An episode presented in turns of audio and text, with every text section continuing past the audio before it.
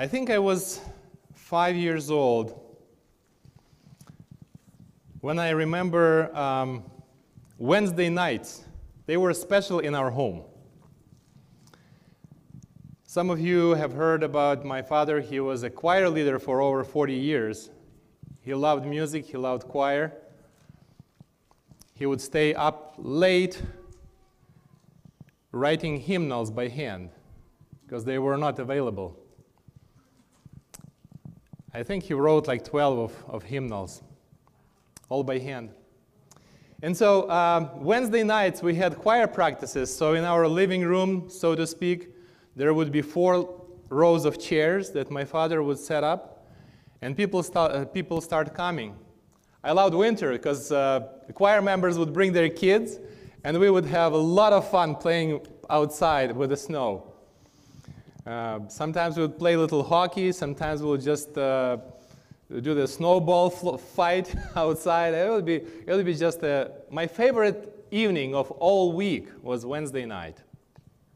I think I was like five years old when um, two policemen showed up during choir practice. But they were not um, dressed like a police. Uh, I, I, think they might have been sent by police. We don't know who they were, but they were representatives to check what was going on. So they came inside, and uh, my father offered two chairs for them they wanted to be present during the choir practice. My father's greatest concern was my brother Gregory, because I think my brother Gregory was like 15 at the time, maybe 16.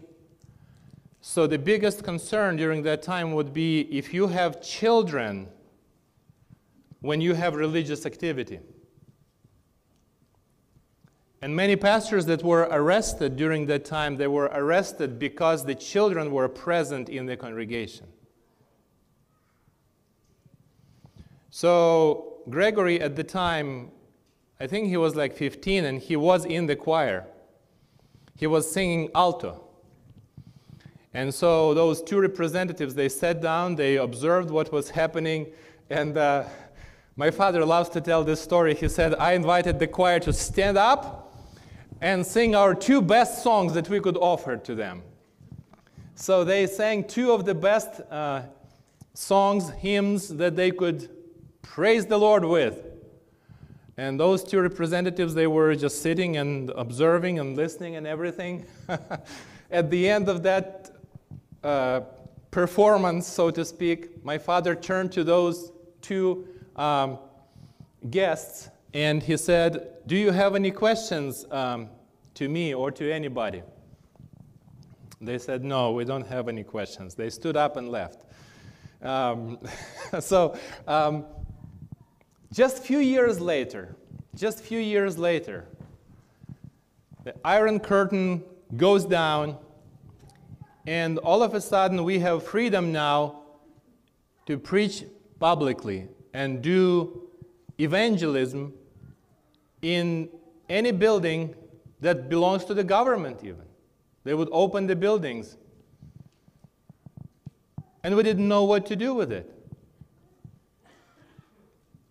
Because just like yesterday, they were watching us to see where they can find fault with us and put us in prisons. Now they say, please come and share Christ openly, and you'll be fine.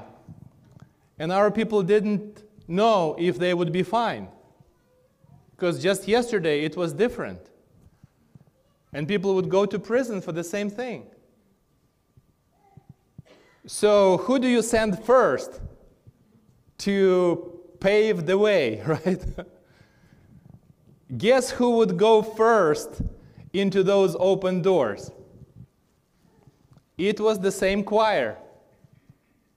The music programs were opening um, trial runs for evangelism that would be happening in the former Soviet Union now in early 1990s when the Iron Curtain would come down and we had new freedoms. our churches started performing music programs in public halls. We would advertise music program. We would advertise uh, choir. We would advertise spiritual concert, spiritual concert. And we didn't know if anybody would show up. And you wouldn't believe people would flock the buildings and fill the buildings to hear something spiritual, something new they've never heard before. It was an amazing time. But what was even more amazing that neither the choir director nor singers had received any music education. None. Like my dad, he had zero classes of music. I mean, totally zero. He never received any music education. And the choir leaders that would be conducting those concerts, they never had any education. Why? Because to receive education in the former Soviet Union, you have to be a member of the Youth um, Communist Party or the Communist Party. Denying faith in God, that was your only ticket to get into the higher educational institutions. So most of our members, I would say 90% of our members were janitors. That's the only job you can get. Some of them were drivers, but not higher than that. They were washing windows, they were sweeping the streets. I remember when we first got even our uh, like first district to minister, and we come through town on a weekday, we see the members of our church sweeping the streets. So it was impossible to get higher education. The choir members were just people also without music education. So we are performing these concerts in the public halls, in the, in the different um, settings, and people come and people who are in the audience, they have the highest music education. And people who are performing on the stage have no music education. What do you think would be result of that disproportion? Under normal secular circumstances, people in the audience, they would say, wait a minute, we came to hear this, this is not professional or whatever in a secular setting, but not so when the God opened the doors. Those people that were in the audience, they were converted to Christ. Why? Not because of the super polished performance. Why were they converted to Christ? It's because God's presence was there. And God worked. And when God works, there is more than we can understand or explain. And people committed their lives to Jesus, not because of the level of performance, but because God could use those musicians and those uneducated choir directors to convey the message that Jesus is Lord and that God loves you and that God can save you and you can trust in God. So, what I want to tackle with you in this mini series of sermons is the purpose and the power of praise. The purpose and the power of praise. And I know I'm standing on the holy ground because when we talk about worship, when we talk about praise, when we talk about our experience with God, who am I to have all the answers?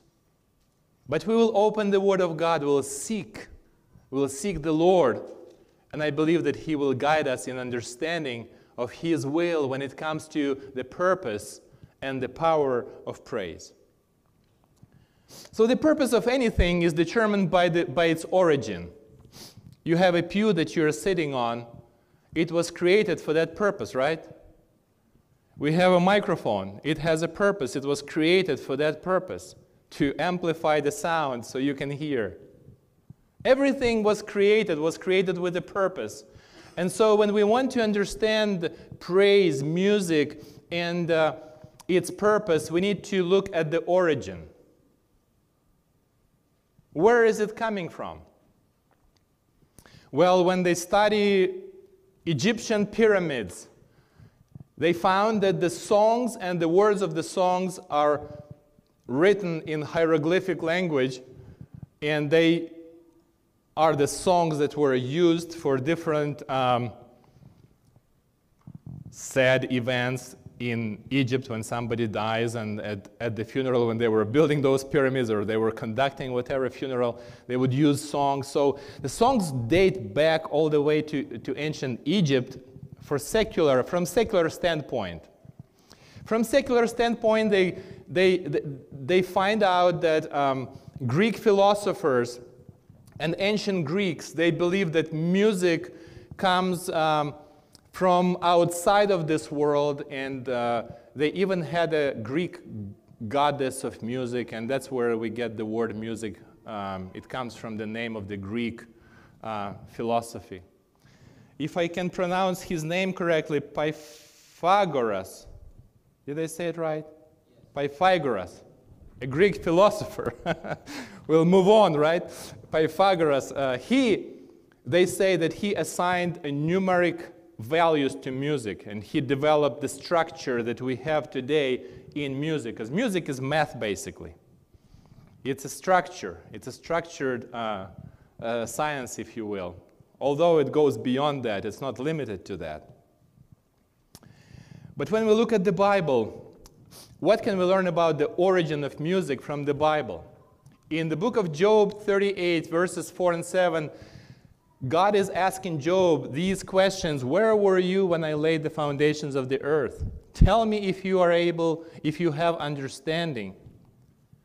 When the morning stars sang together, and all the sons of God shouted for joy. So, uh, singing obviously was happening at the creation of this earth. It was a great event. The earth is being created, a new planet and the music is already sounding. So, what it tells you and me that the music was there before we were there. Amen?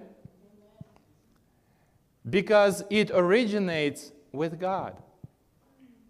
The music originates with God. It existed before the creation of the world. That means that if music originates with God, then obviously its purpose is higher than just what we could invent and what we could assign to music. It has a higher purpose since it originates with God. Did you know that God sings? In Zephaniah 3:17 it says, "The Lord your God is in your midst; the mighty one will save. He will rejoice over you with gladness. He will quiet you with his love. He will rejoice over you with what? Singing. Music is from God. God sings.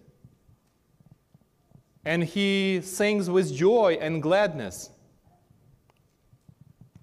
It is interesting that the voice of God in the Bible is also described in terms of music instruments or like um, being compared to the sound of music instruments. For example, if you remember Revelation 1, John says, I turned and I heard the voice like a voice of a trumpet, the music instrument here.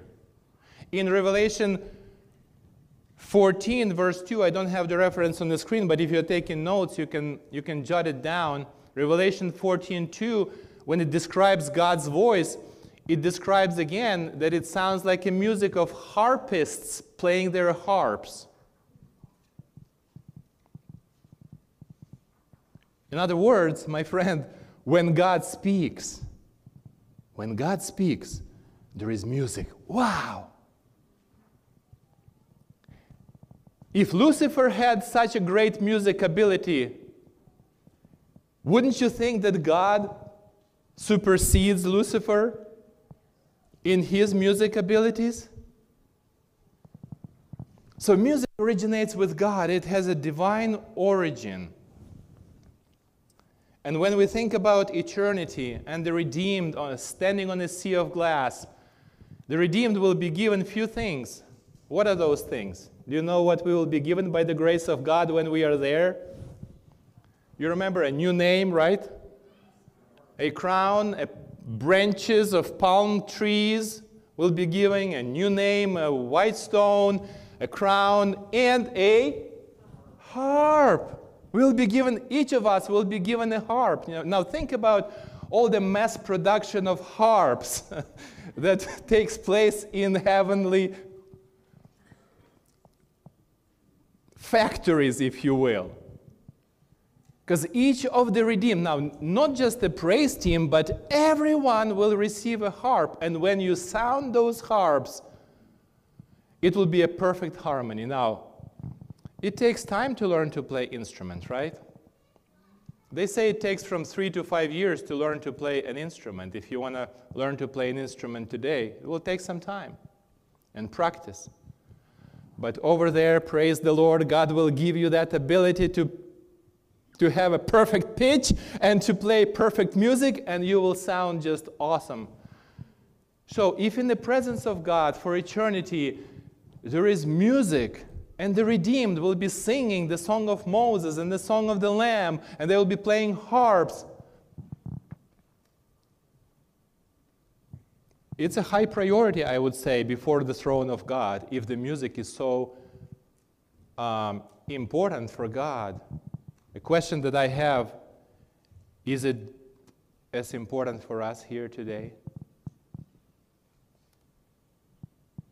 Because we may think, well, if we have music in church, that's okay.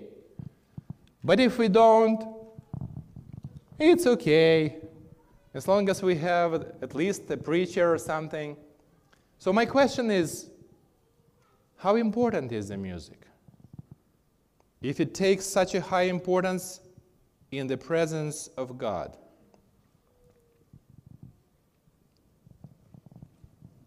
Is it important for us? So let's look at the music in the Bible. The first song recorded is in Exodus 15, after they crossed the sea, and Miriam is leading in song service. They're singing the song giving praise to God. The Lord is my strength and song, and He has become my salvation. He is my God, and I will praise Him, my Father's God, and I will exalt Him. Beautiful song. The, the words are written. It's, it, it's nice that we have the words of the song in Exodus 15. So that's the first song recorded in the Bible, Exodus 15. Now, amazingly, that there is a last song also recorded in the Bible in Revelation 15. And those two songs are very similar. It would be an amazing study to study Exodus 15 song and Revelation 15 song. First and the last song in the Bible, very similar because they praise God. Both songs are, are mm, dedicated to the salvation that we have in the Lord. Now, you may be asking this question I know you, Pastor, like music and you, you want to talk about music. That's fine. But like, like Abraham, he was worshiping. There was not much music going on, and it was kind of fine. And with Moses, we don't find too many things about music with Moses. So, what about this importance of music today? The music becomes an important an integral part of worship at the time of reign of, the, of King David. When David becomes the king, music becomes very important. Actually, there were three stages in which David introduces music into every part of the, of the worship experience. The first stage, David brings, uh, when they bring the ark for the first time, David organizes a special music service. So in 1 Chronicles 13 and um, let's see if we have it. Um, 1 Chronicles 13 and verse 8. Um, I don't think I have it on the screen, so I'll read it from the scripture. In 1 Chronicles, let's see. 1 Chronicles 13 and verse 8. They bring in the ark for the first time, and David organizes this music service. Verse 8 we read And David and all Israel were celebrating before God with all their might, with song and lyres and harps and tambourines and cymbals and trumpets. So they're bringing the ark, and, and, and David organizes this music service. That's the first stage. Now, when they brought the ark, the ark was not yet brought into the tabernacle. It was waiting in the house of a member of Israel family for three months. And then there is a second stage when they're bringing the ark into the tabernacle. So that's when, uh, where I have my next text in 1 Chronicles 15 16. Then David spoke to the leaders of the Levites to appoint their brethren to be the singers, accompanied by instruments of music, stringed instruments, harps, and cymbals, by raising the voice with resounding joy. So choirs were organized. Music instruments are now um, again involved in this service of praise. In verse 28 says, Thus all Israel brought up the ark the, of the covenant of the Lord with a shouting and with the sound of the horn, with trumpets and with cymbals, making music and stringed instruments and harps. So again, we see this big celebration and music is taking place. Now, when the new temple is built, David has a vision how to organize music ministry in the new temple that would be built. And we know that the Lord gave his son Solomon that privilege of building the temple. So now, if you read 1 Chronicles chapter 25, out of the Levites that were 38,000 in number, David assigns 4,000 Levites to be musicians. How many do they say? 4,000 musicians for one temple.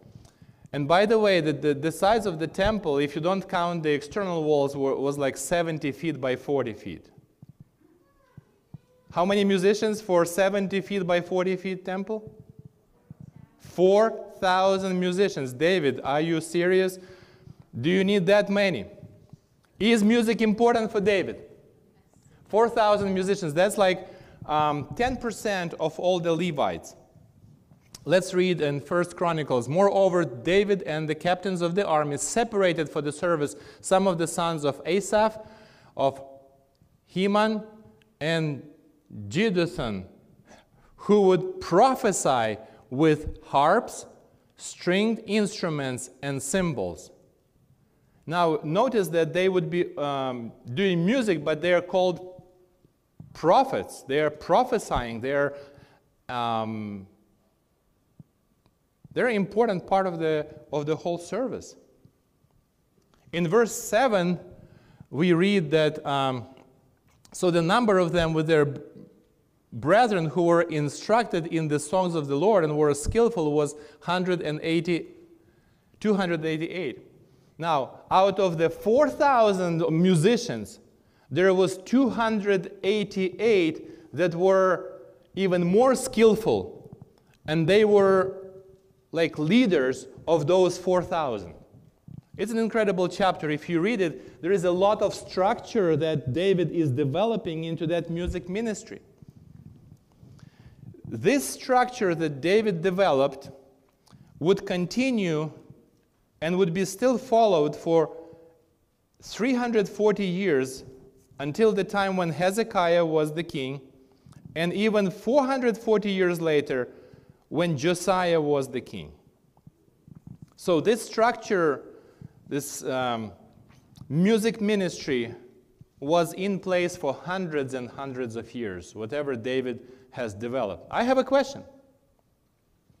David, on what authority did you decide that this is the way to do it?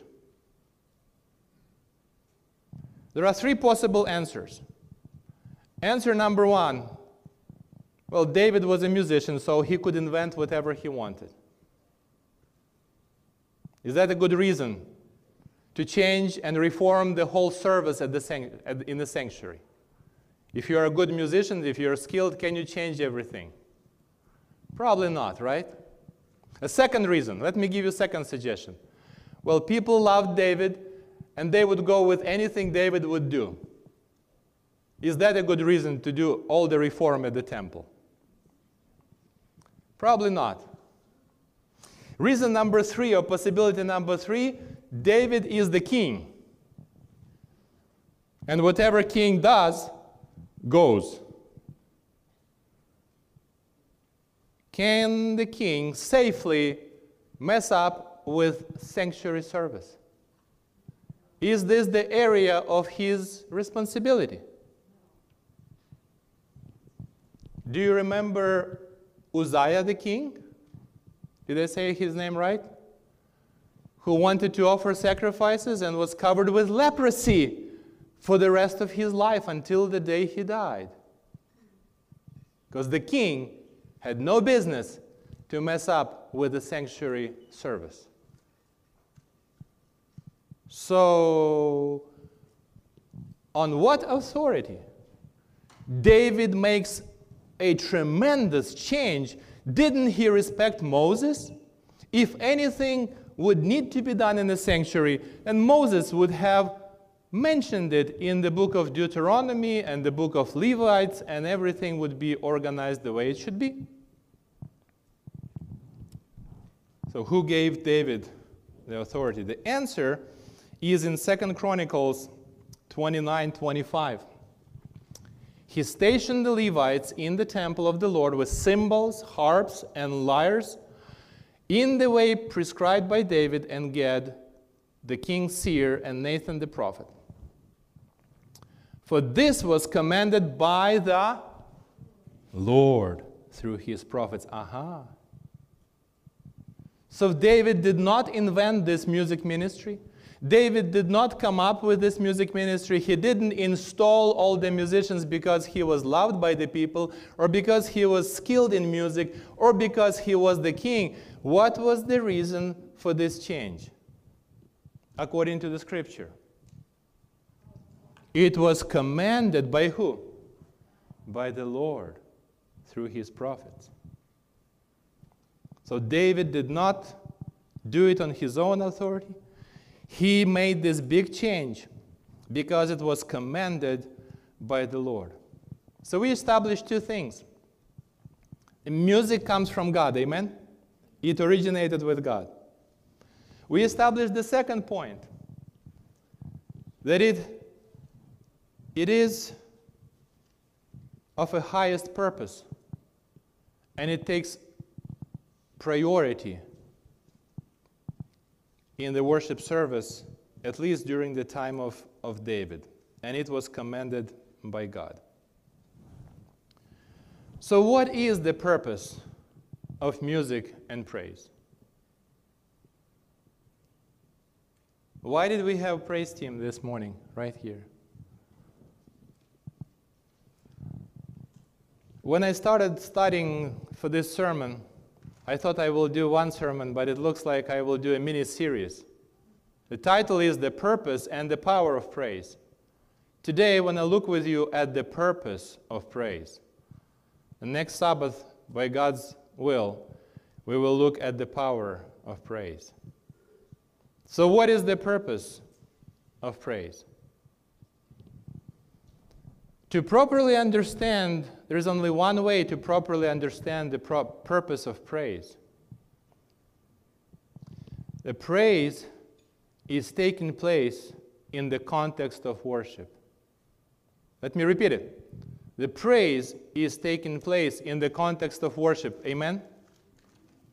So there the only way to properly understand the purpose of praise is to understand the purpose of worship.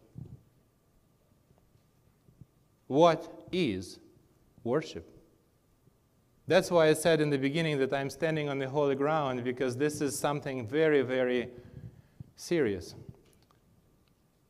As Linwood Church, the, the biggest thing we do as once a week we come together as a church family and we worship. So, what is the purpose of worship? What is worship? I'd like to suggest today three things about worship that I have discovered from the scriptures. Well, first of all, of all, number one, worship means putting God first. Let me explain. The word worship comes from Old English, they say.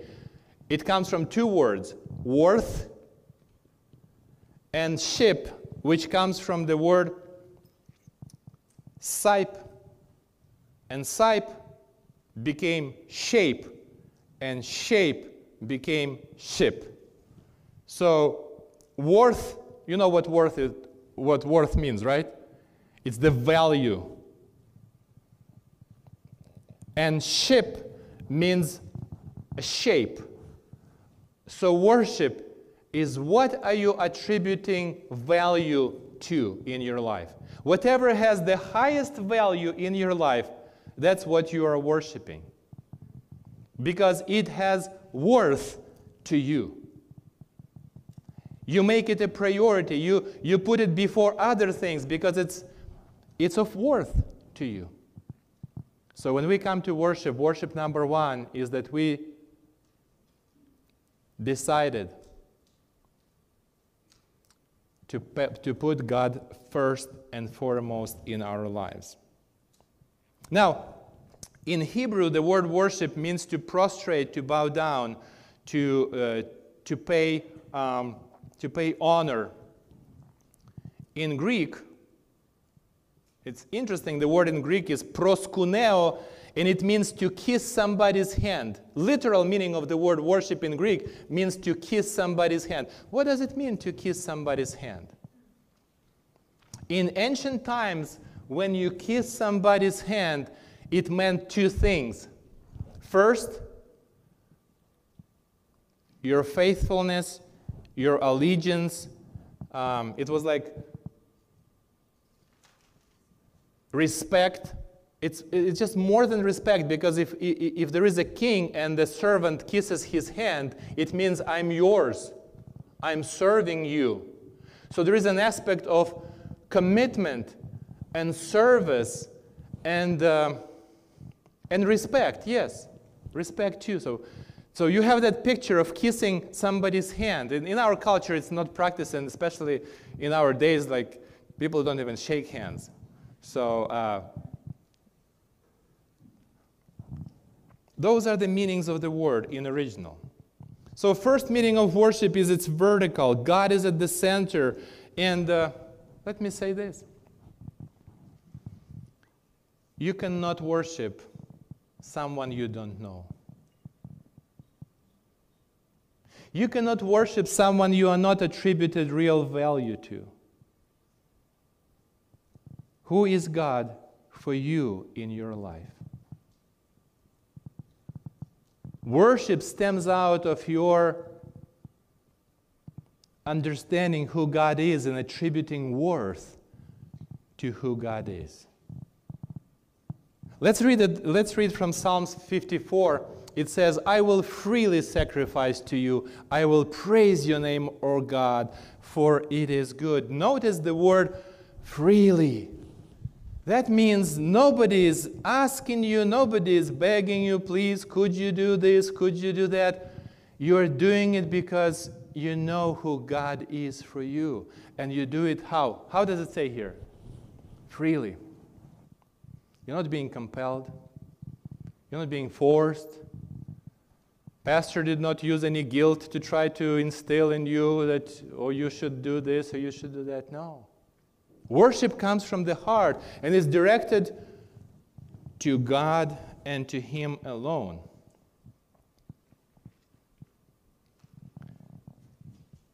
Worship is giving. It's giving everything, it's giving your best to the Lord. In worship, God is, is first. Sometimes people say, Well, I was in church, but I didn't really like it. Well, it's not about you. It's not about whether you liked it or not. If you come to worship, you are not in the center of worship. It's God who is the center of worship.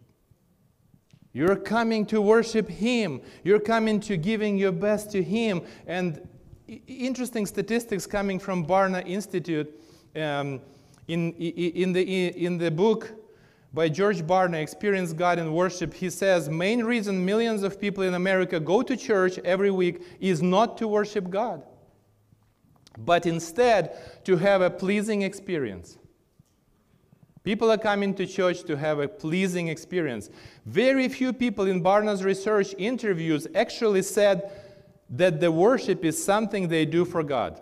Very few people said that in interviews. What did they say? Instead, large percentage of those who attend worship services on a regular basis, they claim they do so for personal benefit and pleasure.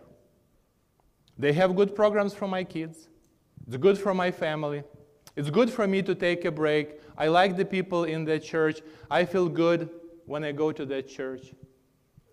Did you notice the word I, I, I?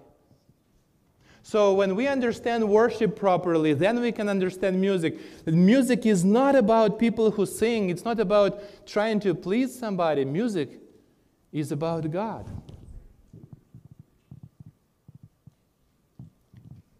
It's meant, the purpose of praise is to, to glorify God. It's not to glorify musicians. They didn't heal you from sickness. They didn't save you from that accident, musicians. They didn't, uh, they didn't provide um, salvation for you. Who did? Jesus did. He is worthy of praise. He is the one who needs to be exalted and praised and worshiped. He is, he is first and, and foremost. The definition of um, worship that I like comes from Frederick Schroeder. Worship at its highest and best is the act of giving to God the honor and glory that are His due, without regard to any personal what? Satisfaction or benefit accruing from the act of adoration.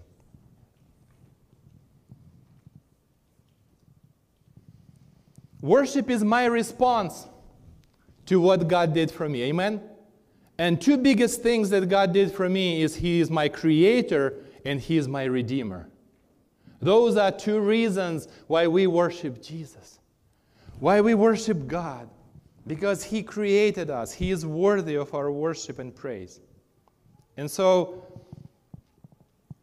in the center of worship is God.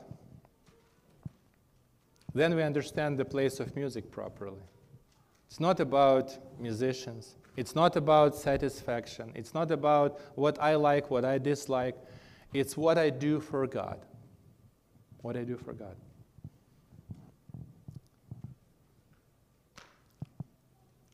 The, the most beautiful scene of worship taking place around the throne of God is recorded in Revelation chapters 4 and 5. If you will have time this afternoon, I want you to read those two chapters Revelation 4 and 5. Now, let me ask you a question, those who are students of the book of Revelation. Who is at the center of worship service around the throne of God? It's the Lamb. It's the Lamb of God. It's the Lamb of God. In Revelation, let me see, I don't have that verse, but Revelation 5, Revelation 15, I believe, no, 512, it says, Worthy is the Lamb, worthy is the Lamb, worthy is the Lamb. He is in the center. Did you know there are two commandments about adultery in God's law? You thought about one. It's number seven, right? Is there another commandment about adultery in, in God's law? Number one. I am the Lord your God. You shall have no other gods before me. There are two commandments about adultery. One adultery is spiritual adultery, and one is physical.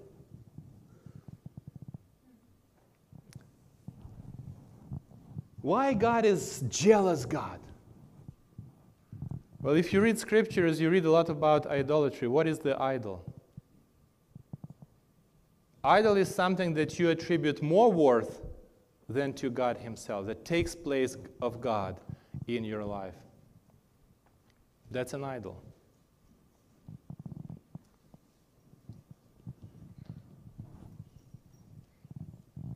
Exodus 20, verse 2 and 3, it says, I am the Lord your God who brought you out of the land of Egypt, out of the house of bondage. You shall have no other gods before me.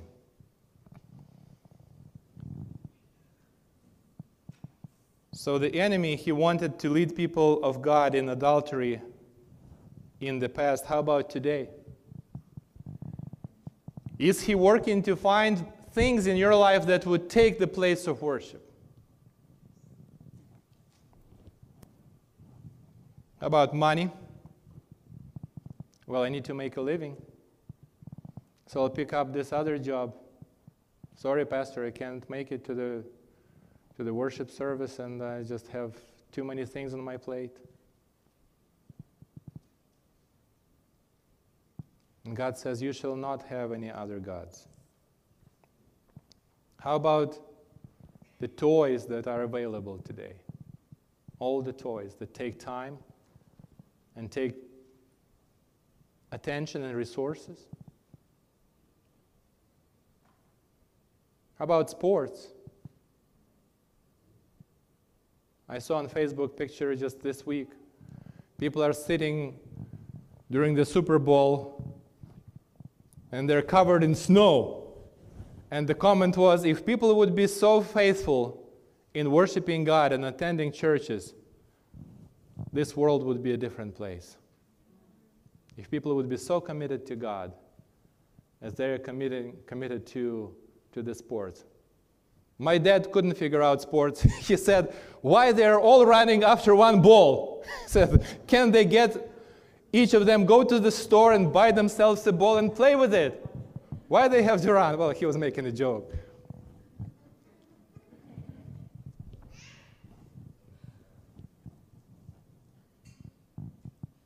Well, now I have, a girl says, now I have a boyfriend, and he doesn't want me to go to church. So I decided I'll stay with him. Who has more worth to you? Well, I can come even closer to home. How about kids? We love kids. Well, Pastor, my kids didn't want to go to church this Sabbath, so I decided I'm not going to church either. Hmm. Okay.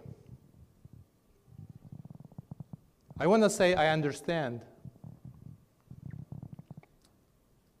But in the light of the scripture, what has more worth?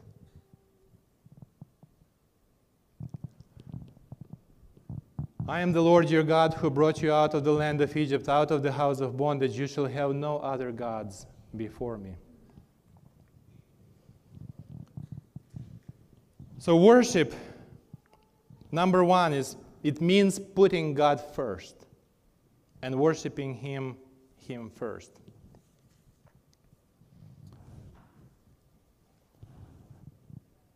What is the first and the greatest commandment? Love the Lord, how does it say? With all your heart and all your might. Worship is treasuring the things of God so highly that you are that you will give everything else in exchange for them. Every Sabbath, worship lets you choose.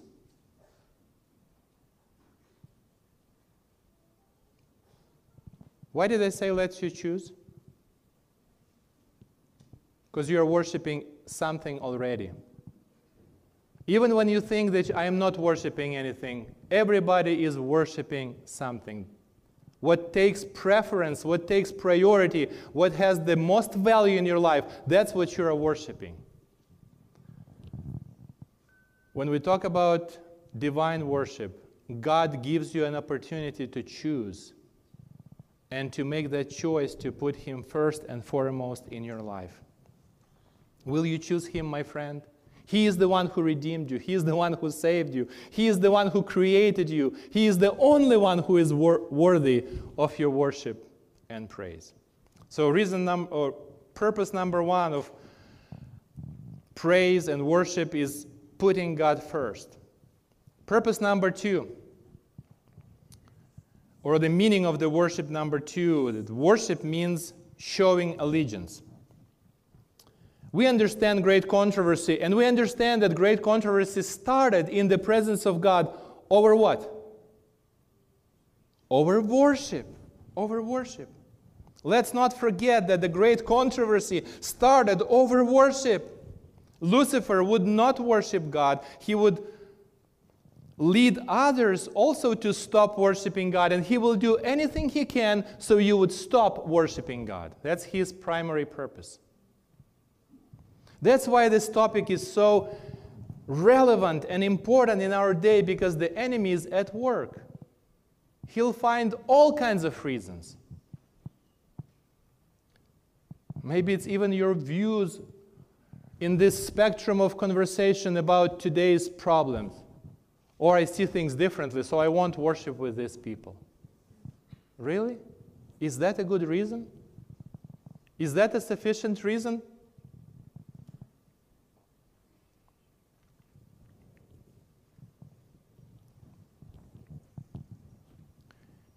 we know that the enemy will be escalating his efforts to deal with the worship issue in the way that he will force people to worship him and prevent people from worshiping the Lord. Revelation chapter 13 talks about the beast power. And Bible tells me that Jesus is looking for worshipers. Do you remember his conversation with the woman at the well? He said that the Father is seeking worshipers that worship Him how? In spirit and, and truth. So, in all the discussions and controversies, the way you worship, you show allegiance to one power or you show allegiance to another power. In Revelation 14 7 says, Fear God and give glory to Him, for the hour of His judgment has come, and worship Him who made the heaven and earth, the sea, and the springs of water. The greatest urgent appeal to our time is appeal to worship. It's invitation to worship God, to show allegiance to Him who made heaven and earth, Creator. And by the way, did you know that this is almost a quote word by word, from where? You're good students of the Bible. Help me now. Where is this quote coming from? The fourth commandment. Absolutely. It's coming from the fourth commandment. And the fourth commandment says, Remember the Sabbath day to keep it holy. The Sabbath comes to light. It is presented as, as the day of which God said, This shall be a sign between me and you that you may know that I am the Lord who sanctifies you. So, true worship in biblical sense is showing your allegiance not to the beast power, not to the man made Sabbath, not to the man made traditions, but to show allegiance to God Himself and to Him as creator of the universe. Can you say amen to that? Worship, number one, means putting God first. Worship, number two, means showing allegiance to God. Do you remember when three young men were slaves in a foreign country? And the statue was raised, and the music was played, and the louder music was played, and even louder music was played, and they were told, now it's time to worship.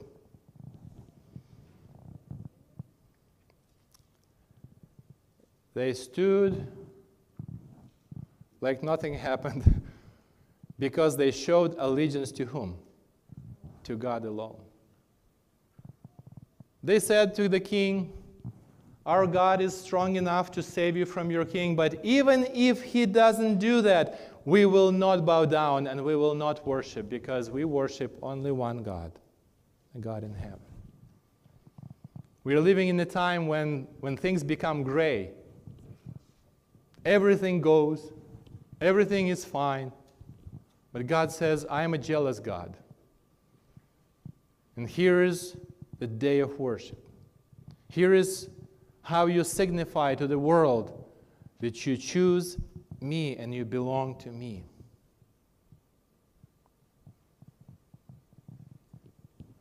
Does God care today about it? In 2 Chronicles 16, verse 9, it says, The eyes of the Lord search the whole earth. Does it include Spokane? In Seattle and Montana and Oregon and California and the rest of the world. He is looking to strengthen those whose hearts are what? Fully committed to Him. Worship is the sign of allegiance, the sign of commitment. It's a sign of faithfulness. And God is calling us to, to worship Him. So when we are when we are singing, with the purpose of music is again directed to the same purpose to show our allegiance to God. It's not just to create waves and not just to fill time, it's not just to, to help people to come into the church. It testifies that we honor and worship the Creator God and we choose Him. And we worship Him. Number three, the meaning of worship worship means a total dedication. In Romans 12, verse 1, it says, And so, dear brothers and sisters, I plead with you to give your bodies to God because of all He has done for you. Let them be a living and holy sacrifice the kind he will find acceptable. This is truly the way to worship him. It's coming from the NLT translation. So, in other translations, it says, This is going to be your spiritual version, uh, worship. What is going to be your spiritual worship? If your worship is not just what is happening on the Sabbath day, but the rest of the life, you present your everything and you live for Him every day. That way, the music and the praise is not just a, a weekend activity. It's the way that it, it, this music and the songs they translate into every other area of life. How do I live? when we worship God, it's not limited to the place or time. It is happening in the place and time. But the point here is that it is extended into every other area of your life. The music that is playing in your car, can Jesus and angels joining in that music is his name being praised. It's what you are watching on the TV and the conversations that you are having. Is it pleasing and acceptable in the presence of God? It says when your worship spills into other areas of your life, this is truly the way you worship Him. This becomes a true worship.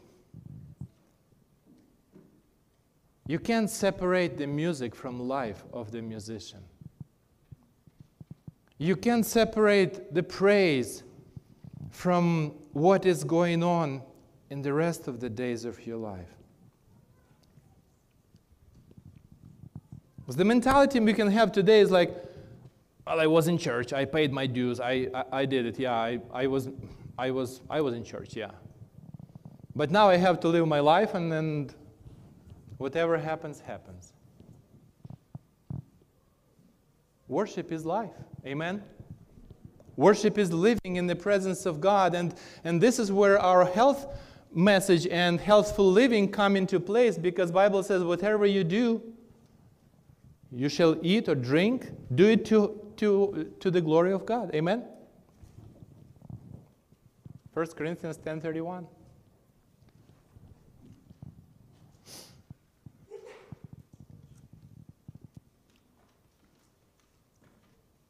I remember the vision of Isaiah. It was a difficult time in Israel. The king died, the future was looking bleak, and uh, there was not much hope. There was a lot of stress in the nation. And Isaiah says, On that year I saw the Lord in his temple. And what happened because of that vision and Isaiah being in the presence of the Lord. In the beginning of our study today, I shared with you that those musicians in the audience and visitors in the audience, because of the presence of God, their lives were changed. Isaiah, in the presence of God, his life was changed. He found forgiveness, he found grace, he found new hope and the new mission that God has given to him. Everything happened because of one thing. He experienced the presence of God. The purpose of worship is that you and I would experience the presence of God.